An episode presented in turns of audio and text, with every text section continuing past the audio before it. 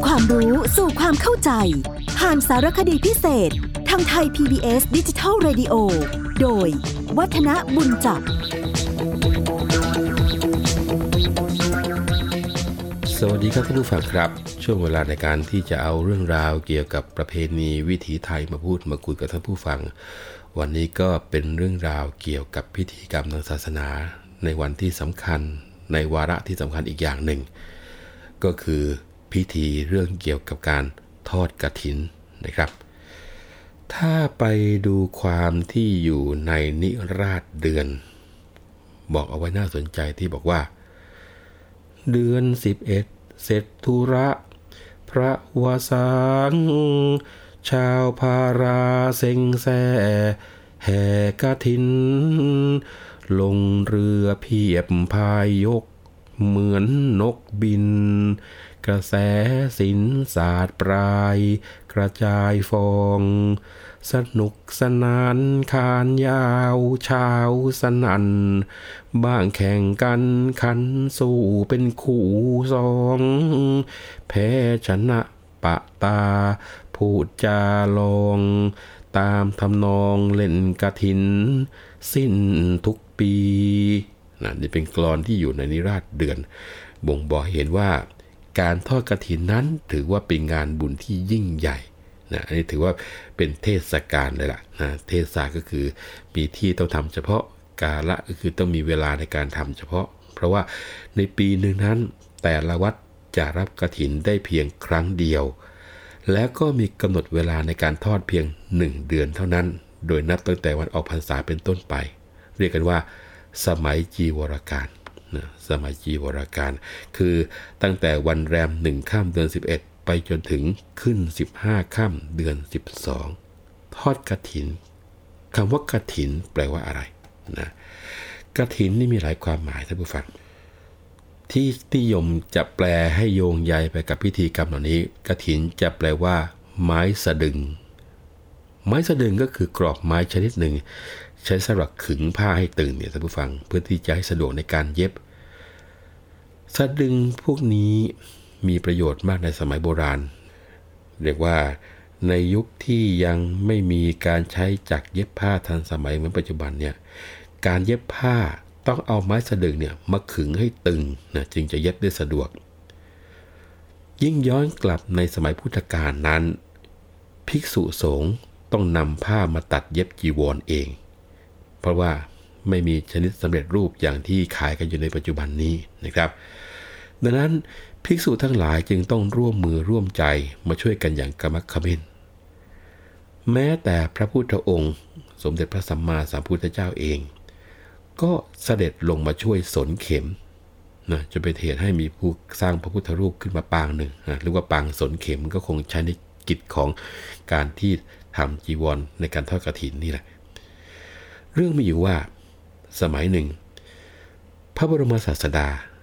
เสด็จประทับอยู่ณพระเวฬุวันมหาวิหารนะเวฬุวันเวฬุแปลว่าไม้ไผ่วันวนะแปลว่าป่านะมหาวิหารที่อยู่ในป่าไผ่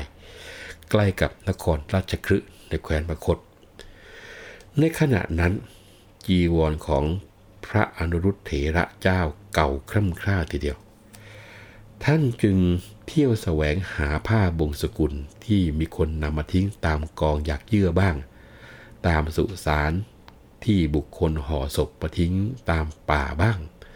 หรือไม่ก็ตามสุมทุมพุ่มไม้ที่มีผู้ศรัทธานำมาทิ้งถวายไว้บ้างซึ่งนิยมเรียกกันว่าผ้าป่านะก็คือมีผ้าที่อยู่ตามป่าในปัจจุบันก็คงจะมีบ้างนะครับเพื่อที่จะรวมผ้าไปเย็บเป็นจีวรในสมัยจีวรกาลในครั้งนั้นนางชาลินีเทพธิดาหนึ่งในอดีตชาติที่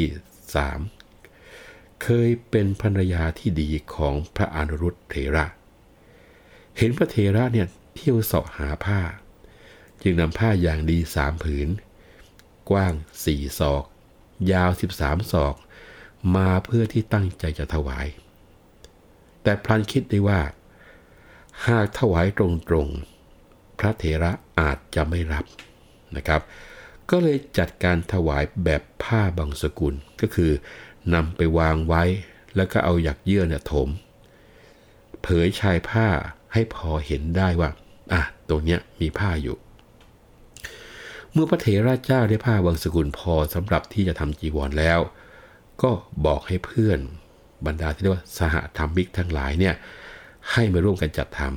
ำในครั้งนั้นพระมหาสาวกเช่นพระมหากัสสปะพระสารีบุตรพระโมคคัลลานะแล้วก็พระอานนท์ซึ่งถือกันว่าเป็นผู้ชำนาญในการกะตัดจีวรเป็นพิเศษนะก็ได้มาร่วมประชุมทำจีวร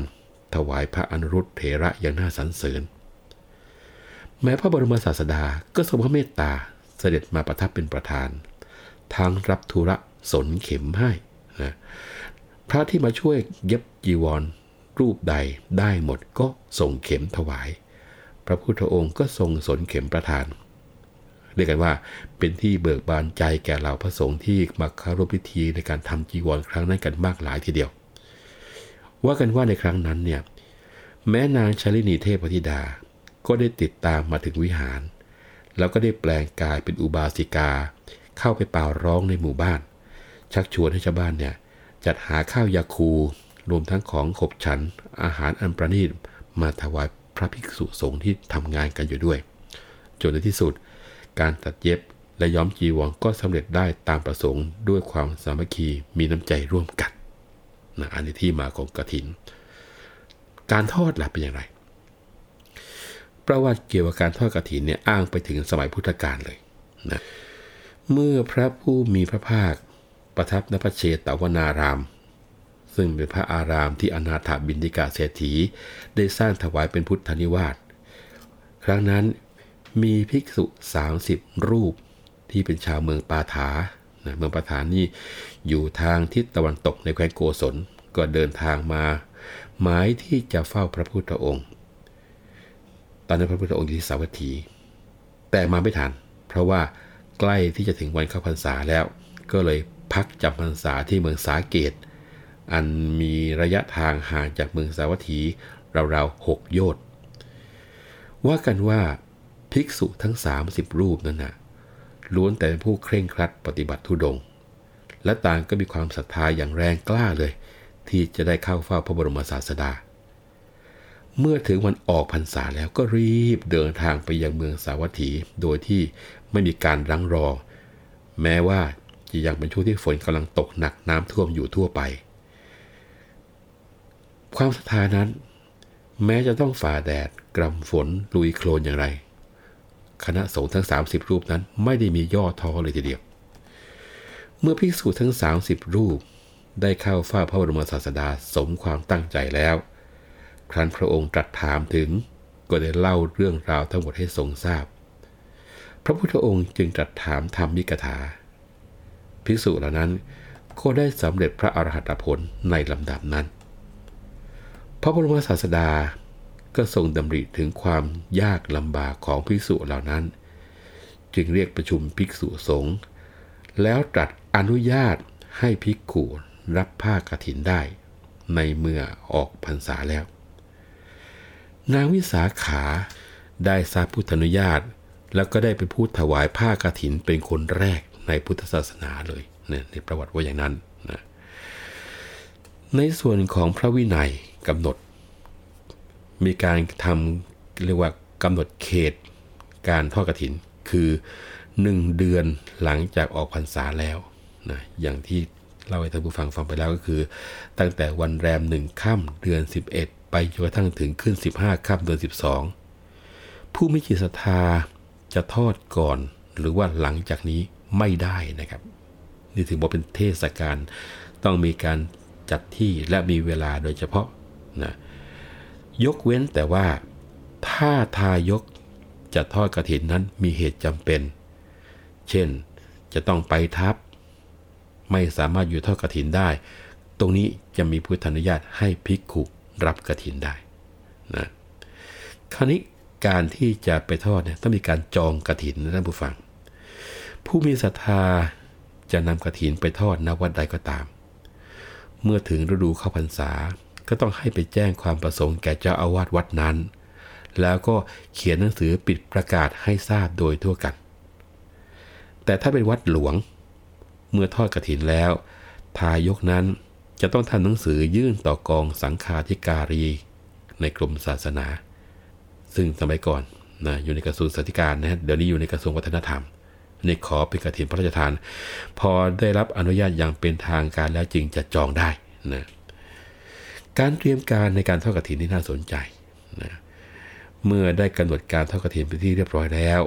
ผู้ที่เป็นเจ้าภาพจองกฐินก็ต้องมีการจัดเตรียมเครื่องกฐินเอาไว้อะไรคือเครื่องกฐินนะก็ได้แก่ผ้ากฐินได้แก่ไตรจีวรพร้อมทั้งเครื่องบริขารต่างๆตามแต่ศรัทธาเรียกกันว่าถ้าจัดเต็มที่ก็มักจะมีสามไตรนะมีองค์ครองหนึ่งไตรแล้วก็คู่สวดองค์ละหนึ่งไตรสำหรับทางวัดก็ต้องบอกแก่กรรมการวัดและก็ญาติโยมผู้มีศรัทธาทั้งหลายให้ทราบกำหนดการ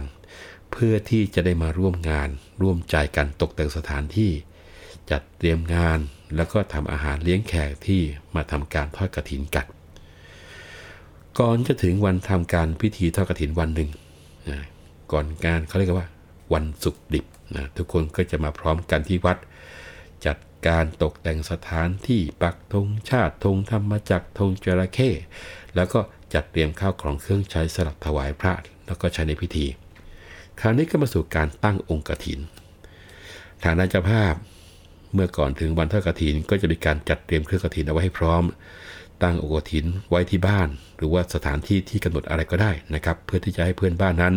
ได้มีโอกาสร่วมอนุโมทนาและก็บริจาคร่วมบุญกุศลกันพอถึงวันศุกร์ดิบซึ่งแห่ขบวนกฐินไปตั้งที่วัดในตอนเย็นก็มักจะมีมหรสพเฉลิมฉลอง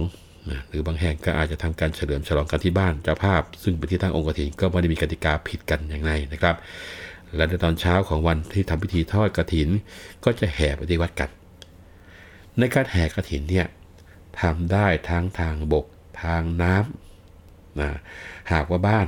หรือวัดอยู่ใกล้แม่น้ำนี่ก็จะนิยมไปทางน้ำกันนะแล้วก็จะมีขบวนแห่เถิดเทิงบ้างอะไรบ้างกองยาวเป็นที่สนุกคลึกๆทีเดียวนะครับแล้วก็ในคืนวันศุกร์ดิบ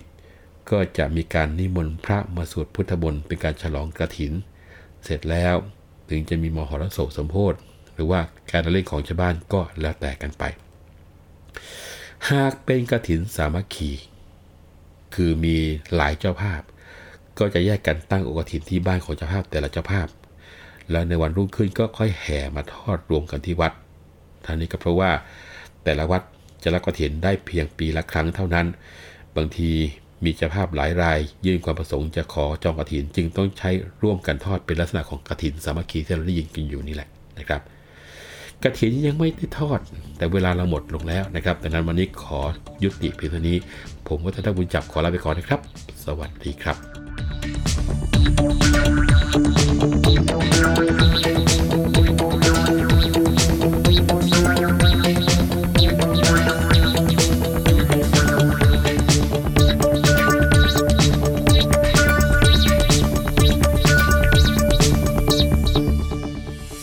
ติดตามรับฟังรายการย้อนหลังได้ที่เว็บไซต์และแอปพลิเคชัน Thai พี บี เอส Radio Thai พี บี เอส Digital Radio วิทยุข่าวสารสาระเพื่อสาธารณะและสังคม